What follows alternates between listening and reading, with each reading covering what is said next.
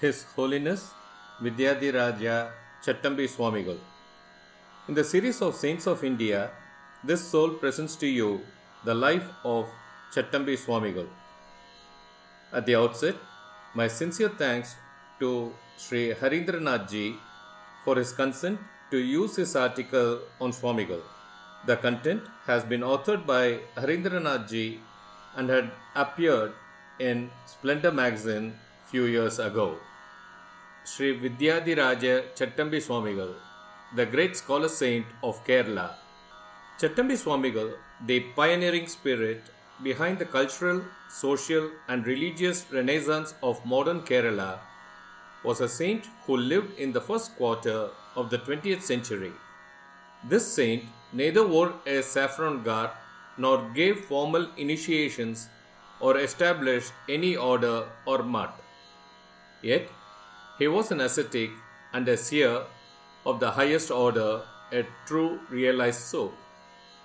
It was he who was chiefly instrumental in pioneering the religious and cultural renaissance of Kerala, which was later vigorously led to its fruition by Sri Narayana Guru. Both had deep respect and affection for each other.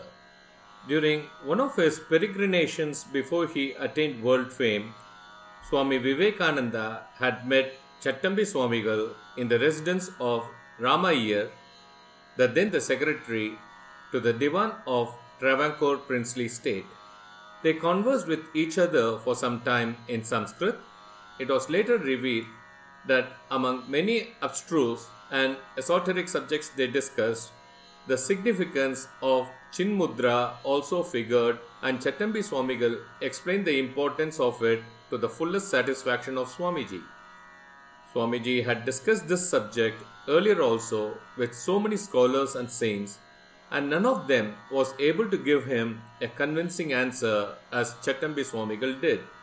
The revered Swamigal's spiritual accomplishments, Sanskrit learning, and Vedantic scholarship left an indelible impression on Swami Vivekananda, so much so that after emerging from the discussion, Swamiji stated that he had met a remarkable man. Our saints, when formally initiated into sannyasa by their gurus, are conferred their monastic names following the Dasanami Sampradaya established by Adi Shankara.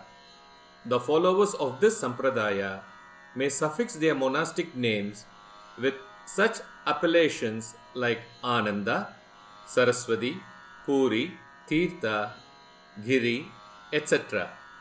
To those who are accustomed with this system, the name Chattambi Swamigal may sound a little bizarre.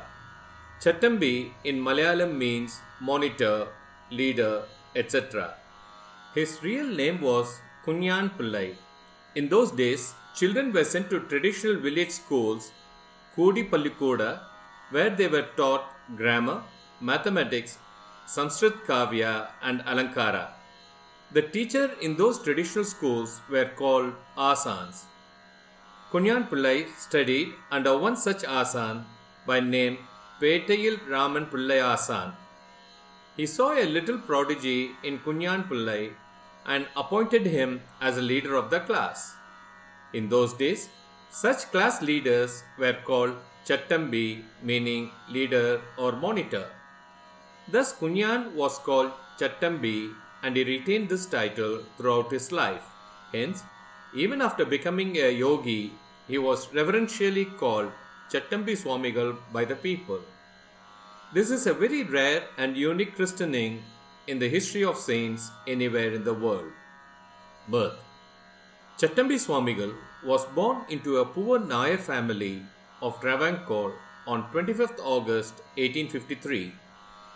He was born into Bharani Nakshatra and his horoscope indicated Pravarjaya Yoga.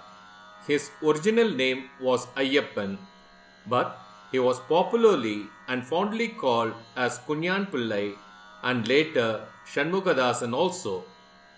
His father was Vasudeva Sharma, a Nambudri Brahmin and a temple priest, and the conditions of his family were so indigent that even his pious mother, Ullurkodan Angadevi, had to work to supplement family income, childhood, and education. Kunyan grew up in very needy circumstances. He was longing to go to school but was not able to because he did not have the means to give Guru Dakshina to Asan. There was a mutt known as Kollur mutt near his home. One Sastrigal taught the Brahmin boys of that mutt. Kunyan Pillai used to run errand for the mutt. Thirsty after knowledge, Kunyan used to sit outside the mutt to learn the lessons by overhearing them. This act of Kunyan moved the heart of Sastrigal and he allowed Kunyan to sit inside. This helped him earn remarkable proficiency in Sanskrit. Later, Kunyan studied under Petayil Raman Pillai Asan, who was a well known teacher and Sanskrit scholar. It is Petayil Raman Asan who realized the prodigy in Kunyan and appointed him as the Chattambi of the class. This title stuck to him throughout his life. But he could not finish his studies at Raman Pillai Asan because his mother was ailing and he had to support his family. In those days, Kunyan used to disappear frequently from his house and friends. After searching, they would find him in a nearby dilapidated and awe inspiring Kali temple, seated in a yogic posture, absorbed in deep meditation, just like a child in the lap of the mother, fearless. Youth and spiritual orientation. Slowly, his curiosity for Vedanta was increasing. He used to be immersed in the study of advanced Tamil Vedantic texts. Brilliant as he was, he was able to grasp many things, but somewhere in the recesses of his heart, he felt the need of a guru. With this intent, he would serve any and every saffron clad, but invariably met with disappointment. During one of those days of dejection, there appeared in Kannanmula Kollur temple, adjacent to his home, an old venerable saint, an Avaduta having long matted hair and beard. Kunyan served him with devotion for days together, and while parting, he implored him to give him mantra. The Avaduta initiated him into Balasubramanya mantra.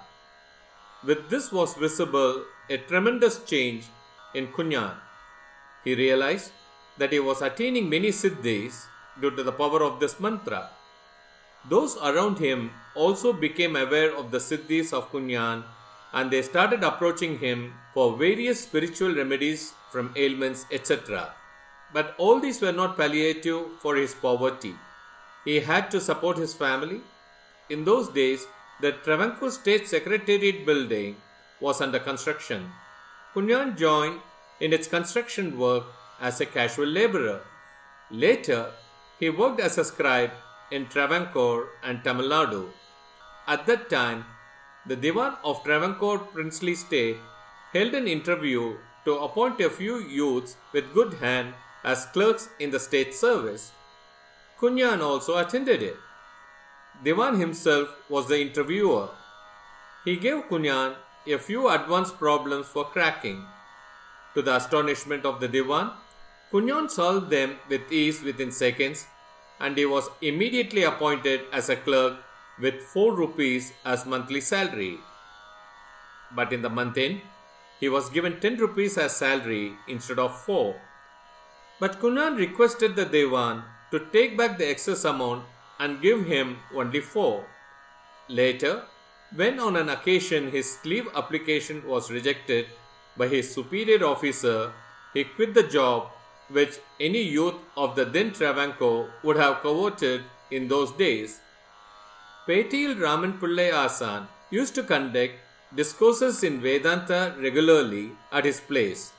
Music lessons were also imparted. Kunyan got acquainted with a Tamil Vedantic scholar, Swaminatha Desikar, from the classes, and he learned a little Vedanta in Tamil from him. Impressed by the curiosity and interest and also charmed by the brilliance of Kunyan, he took him to a Tamil Vedantic scholar, Subhajathapati.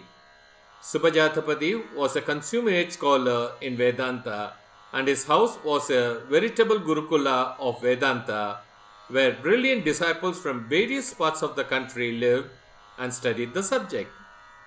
A glance was enough for Subhajatapati to understand the intellectual prowess and spiritual attainment of his newfound disciple that he took him to his Gurukula. At Jatapati's, Kunyan Pillai was exposed to all authoritative texts of Vedanta in Sanskrit and Tamil. He lived there for about four years.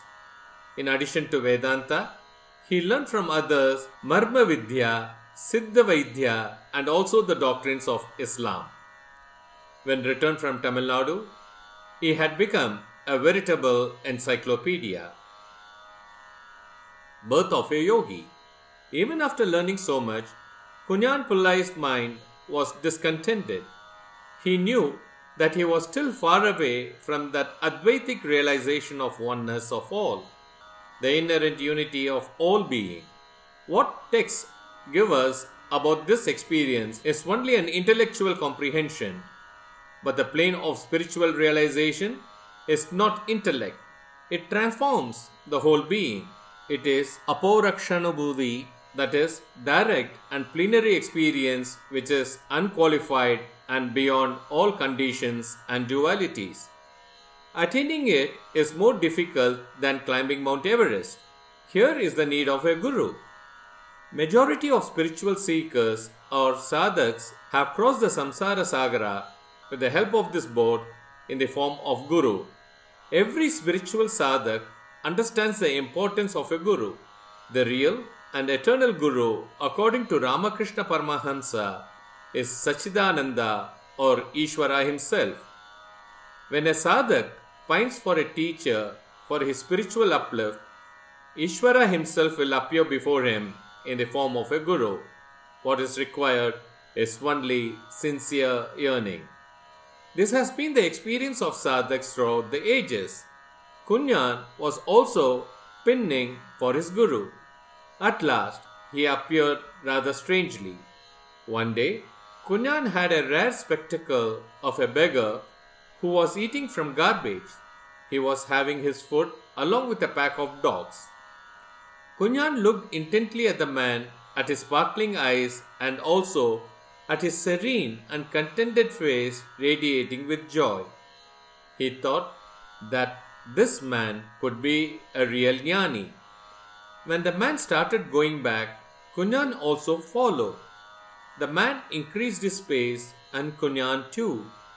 When the man realized that he was being followed, he started running, but Kunyan was in no mood to retreat.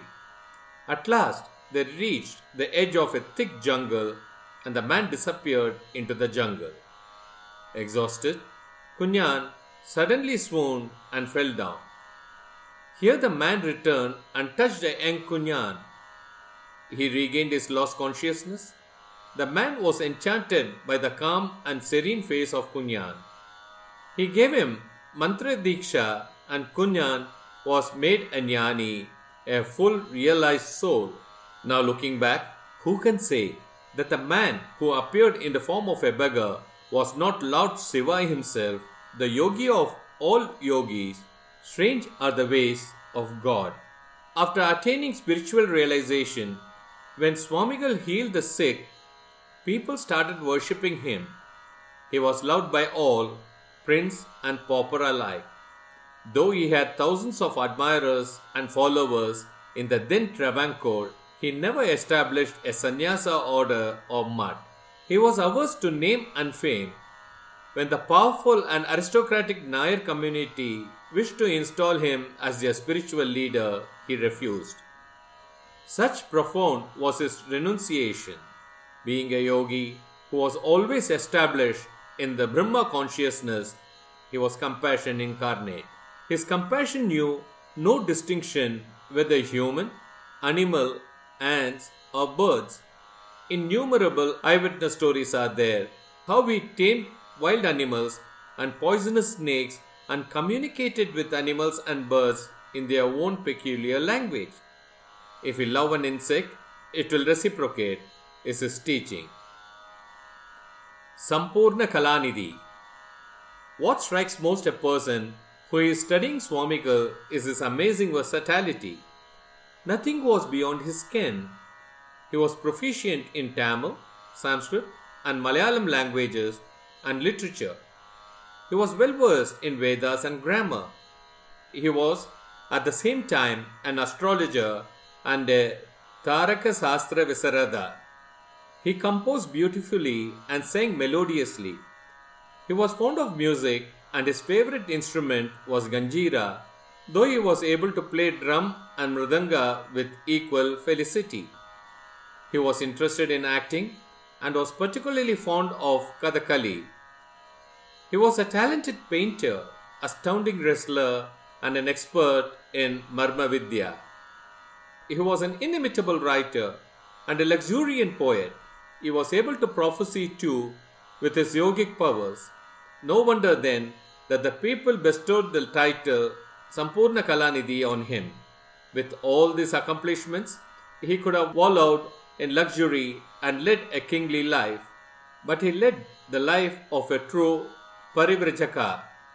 He had no material possessions except a mundu, an old umbrella, a walking stick, and a ganjira. Like Sri Ramakrishna Paramahamsa, he had an innate dislike for wealth, but he gave in gift 80 acres of land registered in his name.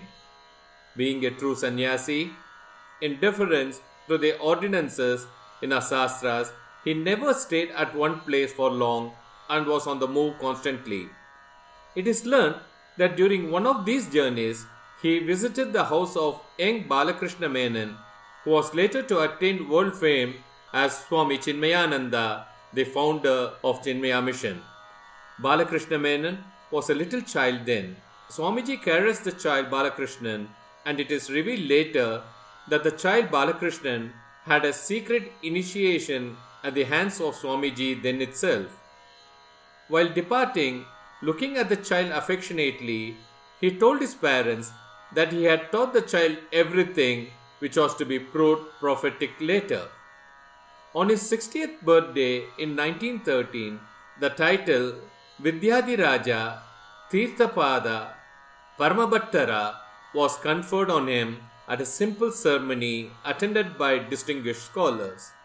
But even then, this great yogi was his usual humble self and said that he loved to be called by his name Chattambi Swamigal. A man of miracles. As a yogi, he was an abode of all siddhis, but he never used it for personal aggrandizement. Even on occasions when he was compelled to demonstrate his yogic powers, it was only instructive in nature. He knew the language of wild animals and even ants. He was able to tame and control them. One of the popular miracles he performed is known as the feast for dogs. There was a corrupt civil servant in the then Travancore who was infamous among the public for his avarice and wanton corruption. One day, he invited Swamigal to dine with him. He accepted the invitation of this depraved and vainglorious officer on condition that he would bring along with him a few of his disciples who should also be entertained. The conceited officer, without knowing what was behind Swamiji's mind, readily agreed. When the feast began, a pack of stray dogs entered the hall, sat by the plantain leaves on which the meals were served, and ate the meals in an unusually orderly manner. After finishing the meals, they removed the leaves and vanished from the place suddenly. After this, Swamigal called the awestruck officer aside and told him that all these dogs were highly placed officers in their previous births and it was their corruption plunder, and other heinous acts which caused them this downfall of being born as dogs in this birth. Hence, sinful people would surely be punished in the next birth, if not in the present one. His Mahasamadhi. Towards the close of his life, he settled down at Panmana, a place 18 kilometers north of Kollam in Kerala. There were streams of visitors daily and he showered benedictions on all of them. the old age was creeping on him with its concomitant infirmities. But he consoled his admirers and devotees by pointing out that it was natural for the body to show signs of debility because of age and it was the precursor to his final release, moksha. He had even prophesied his time of Mahasamadhi, though many could not understand it then. When the final moment arrived, he sat in Padmasana and got absorbed in meditation. In that pose, in a few seconds, this inimitable devotee of God, who was love and compassion incarnate, merged his self with that of the Absolute like a true yogi. His samadhi was at 4 pm on 5th May 1924. His mortal remains were enshrined at his Samadhi Sthanam at Panmana in Quilon district in Kerala, which has grown into Panmana Ashram and a pilgrim center today. His teachings Swamigal elevated the moral and spiritual standard of each and everyone who came in contact with him. He was the architect and the powerhouse of the social and spiritual renaissance of the 20th century Kerala. He served as a beacon to the rudderless Kerala society, and without his stewardship, the ship of Kerala Hindu society would have wrecked in the stormy seas of rigid casteism, inhuman social inequalities, and all pervading social and spiritual gloom. His preaching and works unleashed a torrent of spirituality by which was washed away the accumulated sins of centuries old casteism, untouchability, and social inequalities from the social and spiritual arena of Kerala. With his teachings and works, he even inspired Sri Narayana Guru, another reformer saint of Kerala, from a backward Ezhava community. He preached ahimsa and abhorred the killing of animals and espoused the virtues of vegetarianism. He reiterated that the whole universe is the manifestation of the One. The apparent differences between different objects are only illusion. An understanding of this truth will lead to liberation and salvation. He declared that both the Brahmins and non Brahmins have equal right to learn the Vedas. He stood also for equal rights for women. Women cannot be fettered by any power in the world. She is the symbol of the creative force and the presiding deity of the universe. Enslavement of women is a manifestation of male arrogance. It is against all canons of justice and ethics. It is immoral and criminal, he declared. His works Though many of his works have been lost and thus consigned to oblivion, whatever little works published shows the extent of the versatility, erudition, and also the spiritual elevation and grandeur of Swamiji. Around 16 of his works have hitherto been published by different publishers at different times, which include Advaita Chintapadadi, പ്രണവവും സംഖ്യദർശനവും ദേവി മാനസ പൂജ സോസ്ത്ര വ്യാഖ്യാനം പാസഹ Padmapuranam Vedadhikara Nirupanam the lost works include Advaita Panjaram Tamizhakam Vedantasaram Shanmata Nirupanam Punarjanma Nirupanam Sarvamata Samarasyam the titles themselves indicate the immense scholastic value of these lost works. Before concluding, it may be appropriate to recall what Swami Chinmayananda said while paying glowing tributes to Sri Chattambi Swamigal. My teacher, Sri Swami Tapovanam, had a great reverence for Sri Chattambi Swamigal, and it is in fact from Sri Gurudev that I heard so often of the spiritual and mystical glory of this rare sage of Kerala. Sri Chattambi Swamigal has been one of the constant altars at which I have surrendered and invoked endless streams of power and strength. His spiritual stature is unmatched by any of the greatest men I have so far met. What I am today capable of in serving the world, I owe to this unique sage. It seems that I had a secret initiation at the hands of the Swamigal.